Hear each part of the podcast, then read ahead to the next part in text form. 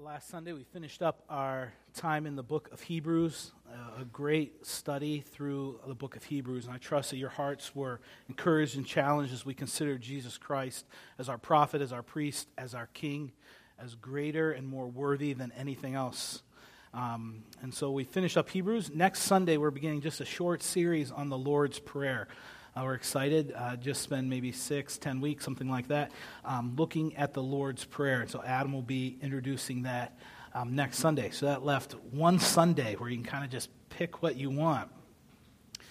The Lord laid on my heart a while back, um, challenging me with my own spirit, my own heart in the area of contentment.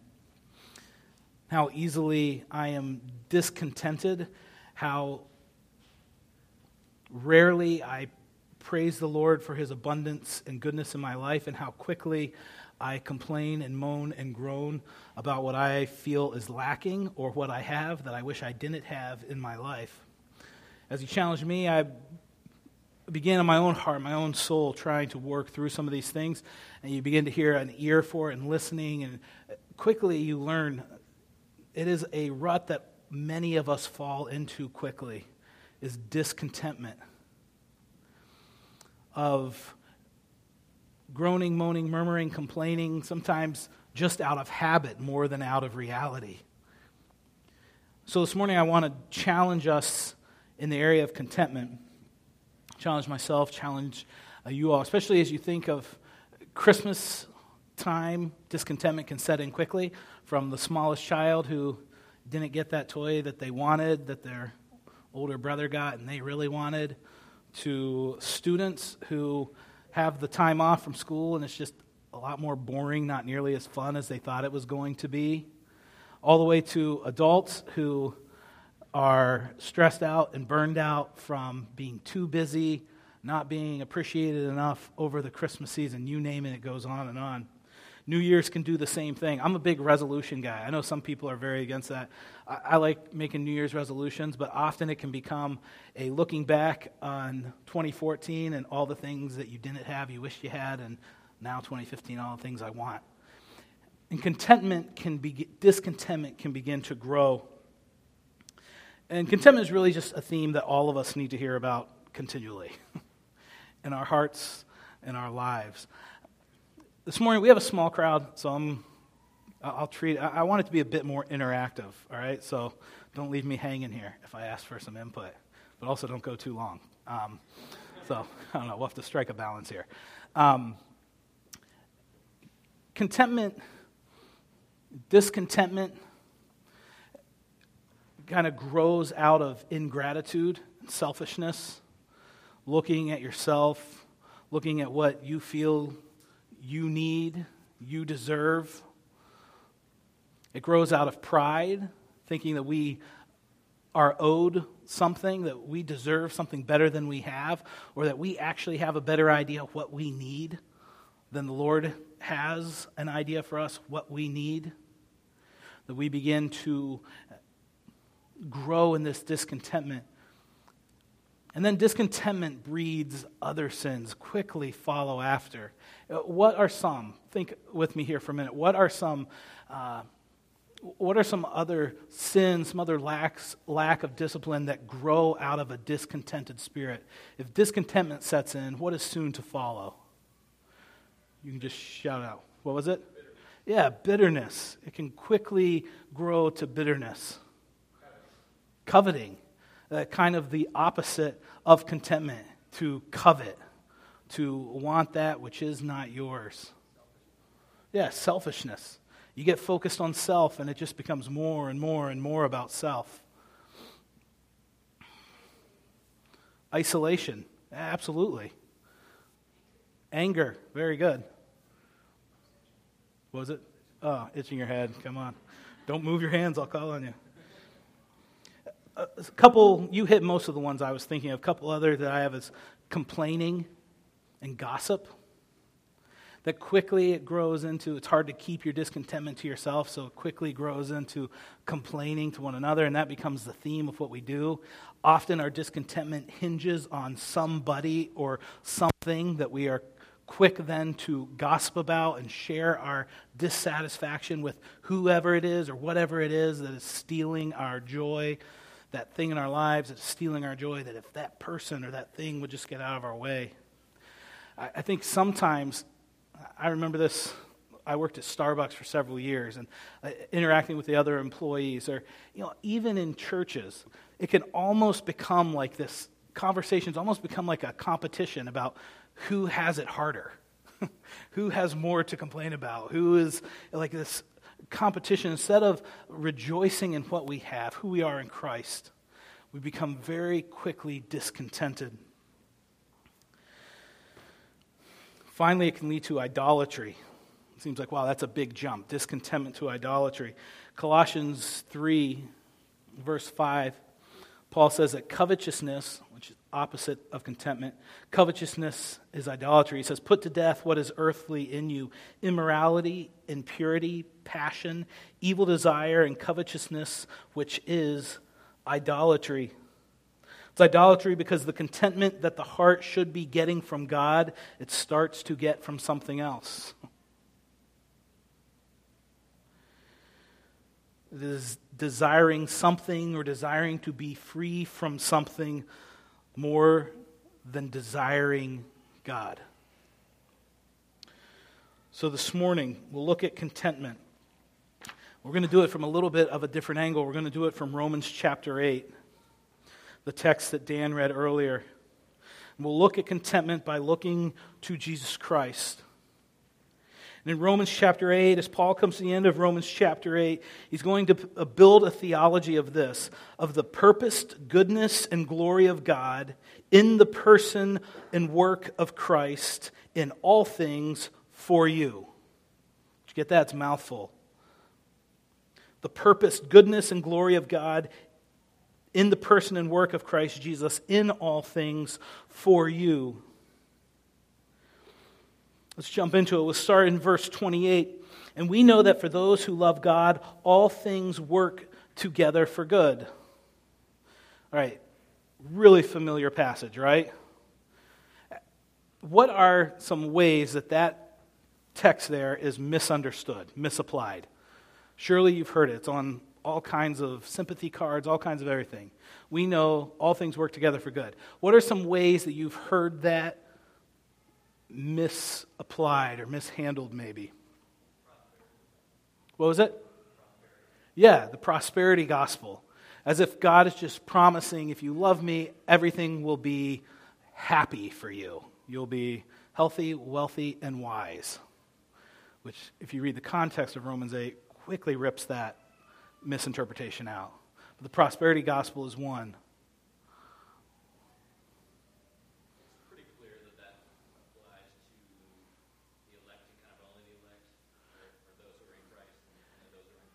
Yeah, there's kind of sometimes a, a misinterpretation of this general que sera type of promise that, you know, hey, everyone, don't worry about it. You know, in the end, God will work it out. There's also sometimes a, a, mishandling of it that, you know, life gets out of control. It gets a little out of control for God. Once all the chaos stops, then He'll figure out a way to spin it. And He'll put a good spin on it for your good. And you hear it sometimes misapplied in, in these different ways.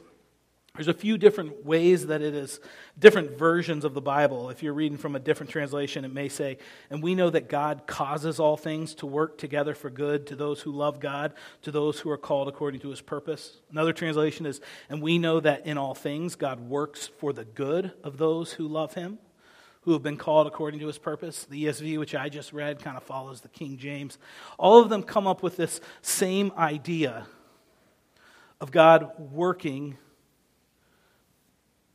all things together for good. So the promise is this in verse 28 and point 1 the promise that God works all things together for good. This promise is for a particular people. As you look, it immediately qualifies it. And we know that for those who love God, for those who are called according to his purpose, it gives two qualifications. And I, I think a good suggestion of why is if it hinged alone on only one of those, that we know all things work together for good to those who love God. Here you have this massive, huge, great promise, a, a blessing, a promise that all things are going to work together for your good. And if it were to rest alone on your love for God, what a flimsy, unstable foundation that would be. If you're anything like me, you're bursting with love and joy for God, and then other times you can go a long time with hardly even feeling any sort of emotion or passion for God. We're so up and down in our love for God. And if we were to base such a huge proud promise on, on us and uh, on us alone, what a flimsy foundation. And so he bases it on the purpose and the calling of God. That this promise is according to God's very specific purpose and according to his calling. It is solid. It rests on the divine calling of God. It rests on the divine goodness. It rests on the sovereign, unchangeable, unthwarting purpose of God. All things work together for good. But I think even if that were if that were the only qualification, and he didn't include both of them, those who are called according to purpose and those who love God, then you're left with kind of this uh, maybe a bit of a stale feeling but there is that real emotional, relational aspect to it. We know it's grounded in He loved us. We love Him because He first loved us. And so there's this promise that all things work together for good. And it is a promise that is for a very specific people. And we see that the promise is according to purpose. It's not just an empty promise here, it is according to purpose. Let's continue reading from 28 down through verse 30. It says, And we know that for those who love God, all things work together for good, for those who are called according to his purpose. And then he goes on to lay out that purpose. For those whom he foreknew, he also predestined to be conformed to the image of his Son, in order that we might be the firstborn among many brothers. And those whom he predestined, he also called. And those whom he called, he also justified. And those whom he justified, he also glorified. There you have that sort of chain of salvation, those linked together. And you see that those who are called according to purpose, all that God had to accomplish in Jesus Christ in order to make this promise secure, to make this promise real and unshakable. It was a calling, and a calling according to a very specific purpose, ultimately your glorification. You see all that God accomplished in order to make this promise to you? It's not just an empty get well soon card type of promise. It is a calling that secures your justification. To be right in the eyes of God. You know what it took to secure your justification? It took the birth, it took the absolute obedience, it took the suffering, it took the death, it took the resurrection of Jesus Christ. So when he promises all things work together for good, it's not just, hey, we'll spin it for you. It is, look what God has accomplished to secure this promise for you. And the promise is unshakable because those whom he called, he will glorify. He's not going to lose you. And that's why to base it alone on your love for God, it's so up and down, and we are so carried away by the things of this world. But the promise is this that those whom God calls, He will produce a love in you for God, and it is a love that will last forever. And then we see the purpose a little more specifically in this chain of salvation. It says in verse 29 For those whom he foreknew, he also be predestined. And what was that purpose for which he predestined? To be conformed to the image of his Son, in order that he might be the firstborn among many brothers. So there's two real specific purposes here. One is our conformity to Christ, that he is changing us into the image of his son, our conformity to the person of Christ, that we would grow in humility, that we would grow in obedience, that we would grow in holiness, in the image of Christ. So, all things that he is working together for good, you see all that it took him to accomplish it, all that lays as the foundation for that promise. And you see, there is a very specific purpose. It's not just sort of some you know, good that you imagine. Here is the good that you become like Jesus. He's working all things for that purposed, specific end. Secondly, that he might be the firstborn among many brothers. That has the idea there of preeminence. He's working all things for you to become like Jesus and for Jesus Christ to be exalted. In the midst of his body, in the midst of the church, that much would be made of Jesus. And as you are trained in holiness, as the Spirit works in you, as the Word lays hold of you, as by the means of grace you grow in godliness, becoming more like Christ, Jesus Christ is exalted. It's not like we're raising now, hey, look at us, we're the cream of the crop. We're really getting holy over here.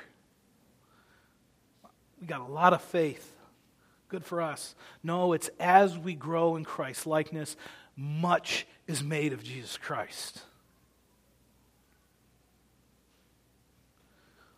So all things work together for good.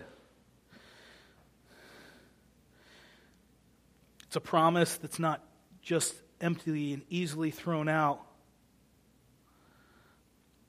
But all things work together for a very specific end. The good that he talks about is very specific. It is your conformity to Christ and Christ's exaltation in the church. And now, verse 32 is going to pop up all things again. So, our second point the promise that God gives all things with the Son. God gives all things with the Son. Before we move on to the next point, pause. How does this relate to contentment? All right, what are we dissatisfied in? What are we discontented in? What are we so quick to complain about? When we think, okay, let's take a step back. God promises He is working all things for good with a very specific purpose in mind to make us like Christ and to exalt Christ in the midst of His people. Most of the time, our discontentment comes because we're more interested in something else than this end of becoming like Christ in the exaltation of Christ. We're interested in something that we feel is necessary for our happiness, or the removal of something that we feel is standing in the way of our happiness, is standing in the way of what we see to be the good. But here is the good end to be like Christ and for Christ to be exalted. So not only is he working all things, now we see that he is giving us all things with the Son. So again, we see God's sovereign purpose here. So in verse 31, what shall we say to these things? If God is for us, who can be against us? He's kind of raising a question here that after what we've just read, hopefully the answer you know, a rhetorical type question. Hopefully, the answer is ringing loud and clear in your mind. If God is for us, who can be against us? To say that God is for us is a, another way of restating that order of salvation. How is God for us? God is for us because he foreknew us in love. He predestined us to sonship. He called us from death. He declares us righteous. He is working in us from one degree of glory to another until the great and glad day of Christ. He secures us forever. How shall we say that? How can we re say that? God is for us. What a huge, beautiful promise. For those who are in Christ, God stands for you. Can you think of anything worse than to hear that God stands against you? You remember in Hebrews, I believe it's Hebrews chapter 10, as we came to the end of the passage there, it talks about it's a fearful thing to fall into the hands of a living God. Gospel presentation is full of grace and hope, but there is wrath also in the gospel presentation. We do it a great disservice and justice when we want to curb it and present it to people as, well, God is love, and so, you know, He's going to work everything out. And we just sort of soften the blow. The truth of the reality is, is that God is either for you or against you. And our gospel invitation is whoever calls upon the name of the Lord shall be saved. You confess with your mouth, believe your heart, please, there is hope. There is rescue in God through Jesus Christ. But there is a narrow and specific way, and it is through Jesus Christ. He either stands for us or he stands against us. And here's the promise that God is for us. So, what does it lead if God is for us, then who can be against us? And the answer is nobody. And to that you respond, Really? Take a week in my shoes. No one is against me? Okay, my boss never recognizes my work. He's a jerk. He's mean to me. My family is super unappreciative and judgmental of me. Uh, taxes come in a, you know, has anyone had to deal with healthcare.gov? You think no one is against you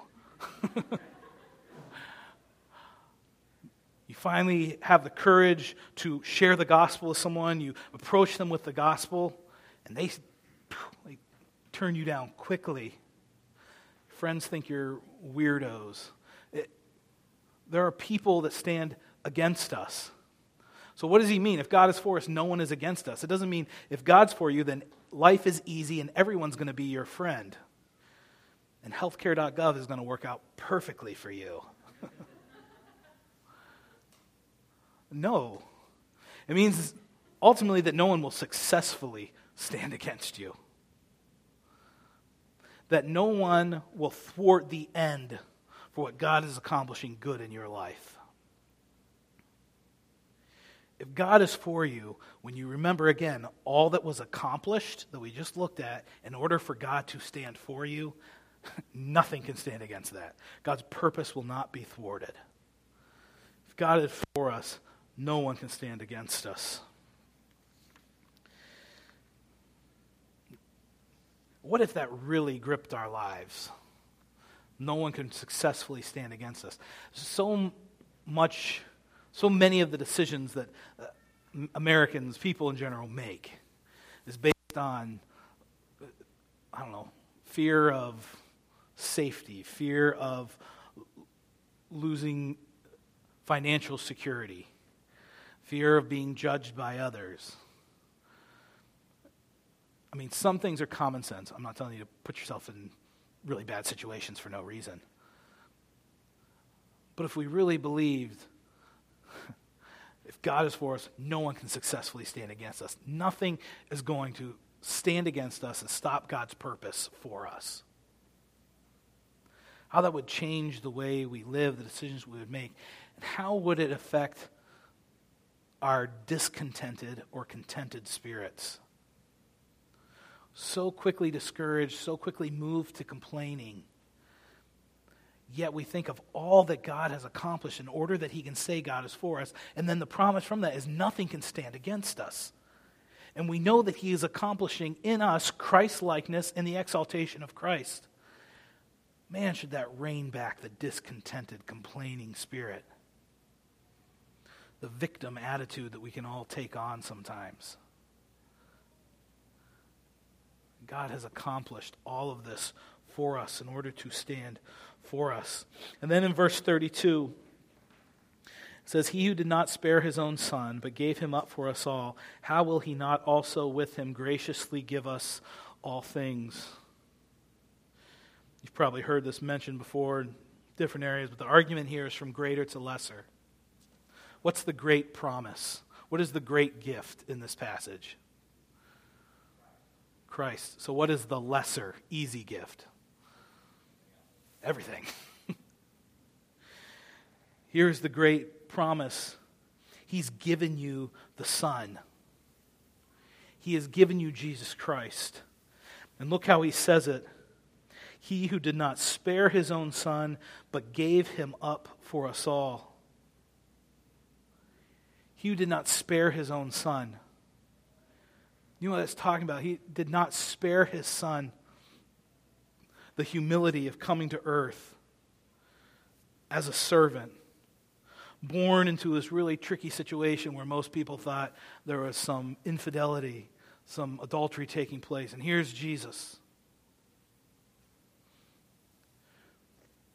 to grow up obediently, facing temptation, facing the assault of Satan facing the mocking and the doubt and the persecution. And then to suffer as he did, to take the whip, to take the lashes, to take the crown of thorns. You realize this isn't just like the, a story, this is the reality of Jesus Christ's life. To have thorns pierced into his skull, to be whipped and to be beaten further than any man has, as the scripture would tell us to have his beard. We have a three month old. and Every once in a while, I'll get just a little piece and pull, and that's painful. To have your beard ripped right out. Have people spit on your face. To carry your own cross, only to have spikes driven through your feet and your hands, you to be hung on it naked. It says that God spared nothing he did not spare his own son from that. Because that's what it took to secure the promise that God stands for you, to secure the promise that everything is going to work for your good. It meant that he had, could not spare his son any of that. All the way as he hung on the cross, took the spear in the side, and died a humiliating, torturous death. God gave him up. As Isaiah would say, it pleased the Father to bruise the Son. He's not just some sadistic father. This is what had to happen in order for God to stand for you. That is the great gift. And so with Jesus Christ, what is promised? All the everything easy, which is everything. Listen to these words of John Flavel, an old preacher from about 300, 400 years ago. It says, He spared not his own son, but delivered him up for us all. How will he not with him freely give us all things. How is it imaginable that God should withhold, after this, spiritual or temporal blessings from his people? How shall he not call them effectually, justify them freely, sanctify them thoroughly, and glorify them eternally? How shall he not clothe them, feed them, protect them, and deliver them? Surely, if he would not spare his own son one stroke, one tear, one groan, one sigh, one circumstance of misery, it can never be imagine, imagined that he should, after this, deny or withhold his people, for whose sake all of this was suffered, any mercy, comfort, privilege, spiritual or temporal, which is good for them. Again, remembering good has been defined as transforming us into the image of Jesus Christ, exalting Christ in order that we might enjoy him forever.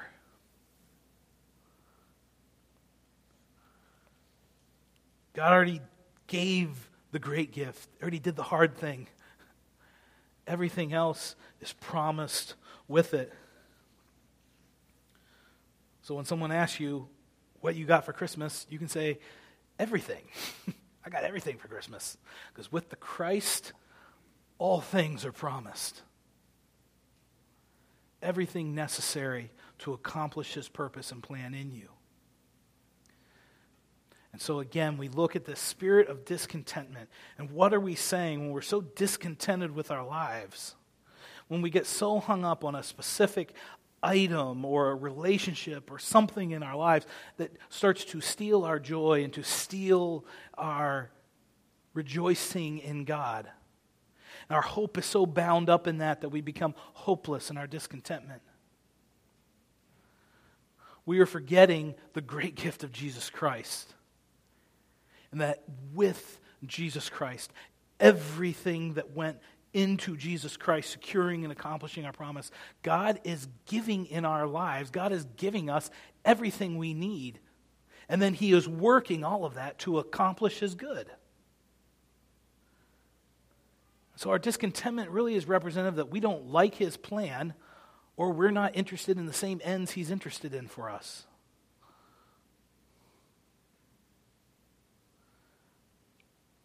I know we wouldn't actually say that. I wouldn't actually say that when I'm murmuring and complaining. But in reality, I've got a better plan for myself. I have a different end and a different way of getting there. God has accomplished and secured for us through the person and work of Jesus Christ. As Ephesians 1 3 says, Blessed be the God and Father of our Lord Jesus Christ, who has blessed us in Christ with every spiritual blessing in the heavenly places. The final all things here, the final promise is in verse 37. You see, no, in all these things we are more than conquerors through him who loved us. We'll develop it around there. So here's the third promise the promise that we are more than conquerors in all things through Christ. So God has given us, or God is working all things. God has given us all things with Jesus Christ, and now through Jesus Christ, he, we are more than a conqueror in all things. And that's why we say he's developing a theology of the purpose, goodness, and glory of God in the person of Christ Jesus in all things for you. Three points under that this last one the promise that we are more than conquerors in all things through Christ.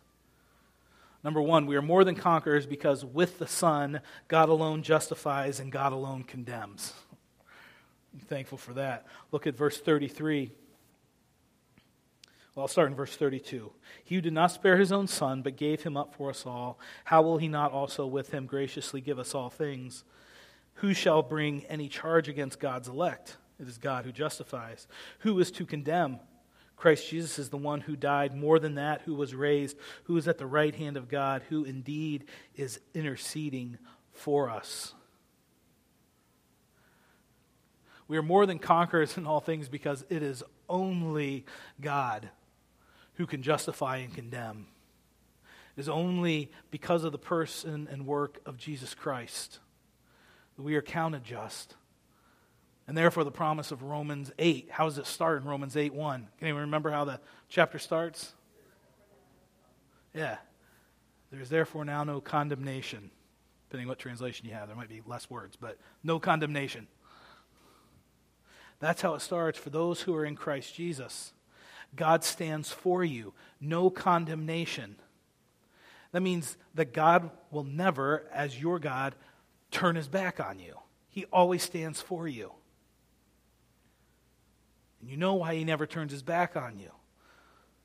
Because for that moment, as Christ hung on the cross screaming, Why have you forsaken me? He turned his back on, God turned his back on the Son. He forsook the Son in order that he might never forsake you nor that he might stand for you always.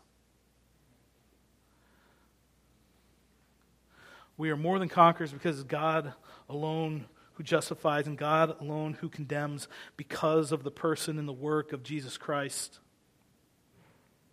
Secondly, we are more than conquerors because with the Son, even hard things are given by God and worked by God for our good. All right, included in the all things are really hard things. Look at the context here, verse 35. Who shall separate us from the love of Christ? Shall tribulation or distress or persecution or famine or nakedness or danger or sword? As is written, For your sake we are being killed all the day long. We are regarded as sheep to be slaughtered. here's where, you know, our minds don't necessarily easily start grasping the biblical perspective. But all things that work together for good include famine and nakedness and distress and persecution and that God has sovereignly purposed those things in your life for His glory and for your good. And again, your good isn't necessarily an easy, carefree, painless life. Your good is to be changed into the image of Jesus and for Jesus to be exalted. And that can and definitely will include some hard things, might include famine, nakedness, persecution, distress. You go on and on.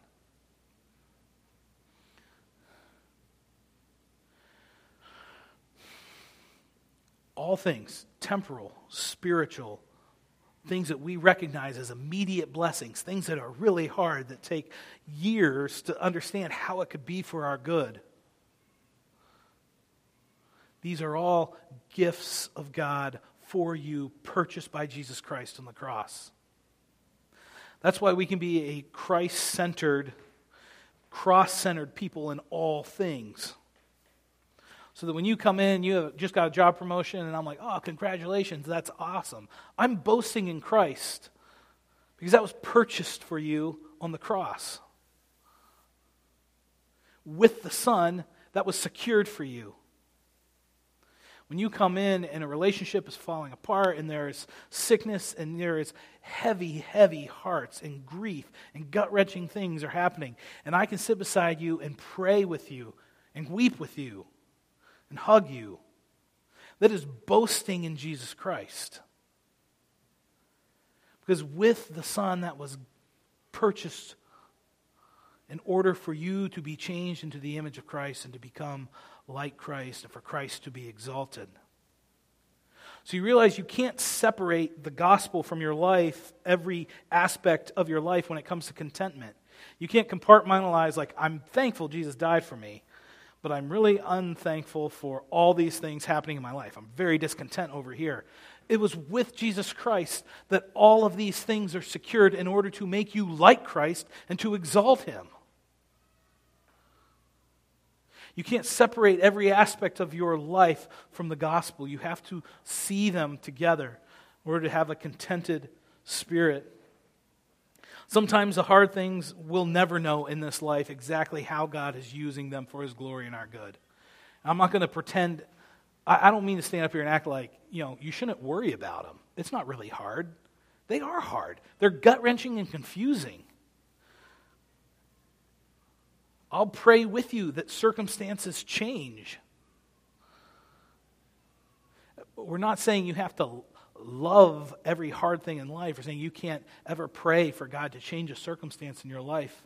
But there's a difference between being discontented with how God is working and what He is accomplishing in your heart compared to praying that something changes in your life. That makes sense? You see that difference there? It can be confusing for some people. I've had people talk to me about that. Of, well, then should I pray that I feel better if God is using it? And yeah, But the end of our prayer is, Thy will be done. that Christ, God's name would be hallowed, that we would be changed into the image of Christ, that Christ would be exalted. You see it in the life of Joseph, how hard things are worked for good. I mean, Joseph's life is a story of hard knocks, hard luck, time after time after again. He's sold into slavery. And then he starts to do well under his new master, and then his master's wife falsely accuses him of rape, and he's thrown in prison. And he makes a friend and helps someone out in prison, and they promise that they'll give a good word for him to get him out, and then they forget about it. And 20 years later, he interprets a dream. And then you see how God uses it, how God planned those things. Genesis 45 7, Joseph's own testament testimony God sent me before you, speaking to his brothers, to preserve you, to preserve for you a remnant on earth, to keep alive for you many survivors. You remember, he was promoted to second in the land of Egypt, Joseph was. After 20 years of suffering in prison and false accusations and being sold into slavery, God moves and promotes him to this position. Because of Joseph's uh, foresight and the grace of God in his life, he is able to prepare the nation for this famine that's coming, and he, he's able to preserve his family. The Psalms talk about it. Psalm 105 says, When he summoned a famine on the land and broke all the supplies of bread, he sent a man ahead of them, Joseph, who was sold as a slave. Genesis 50 20. Joseph says to his brothers, As for you, you meant it, you meant evil against me, but God meant it for good to bring it about that many people should be kept alive as they are today. Terrible, hard, difficult, confusing things that God uses for good in your life and the lives of others.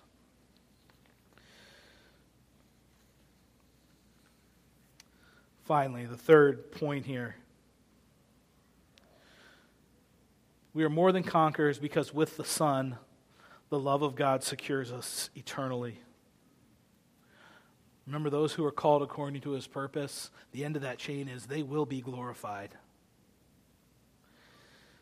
Verse 37 Knowing all these things we are more than conquerors through him who loved us. For I am sure that neither death, nor life, nor angels, nor rulers, nor things present, nor things to come, nor powers, nor height, nor depth, nor anything else in all creation will be able to separate us from the love of God in Christ Jesus our Lord more than a conqueror. That doesn't mean you're going to barely slide through it. That doesn't mean that eventually everything will get back to just how it was before. No, you will be an overwhelming conqueror. And those obstacles and those difficult things that come up in your life, God will make you an overwhelming conqueror in them. He will use them to transform you into the image of Christ and to exalt Christ in your life in order that ultimately you will be glorified. That is, that you will be able to enjoy Him forever.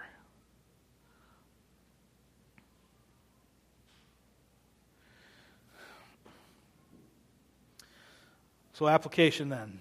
Hopefully, you've seen the application all the way through. Number one, obviously, is that we remember the greatest gift, and that's Jesus Christ. We think of contentment that our eyes don't stray from Christ, that we are richly and thoroughly blessed because of the greatest gift, Jesus Christ. Secondly, that we recognize all other gifts are given with the Son, both the blessings and the difficulties of life.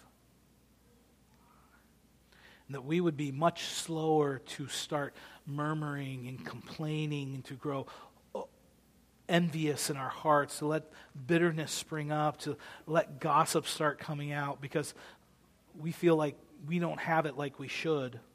That something's standing in the way of our happiness, that something we have just needs to be removed in order for us to be happy. You know what that is. I mean, relationships, health, money, whatever it is.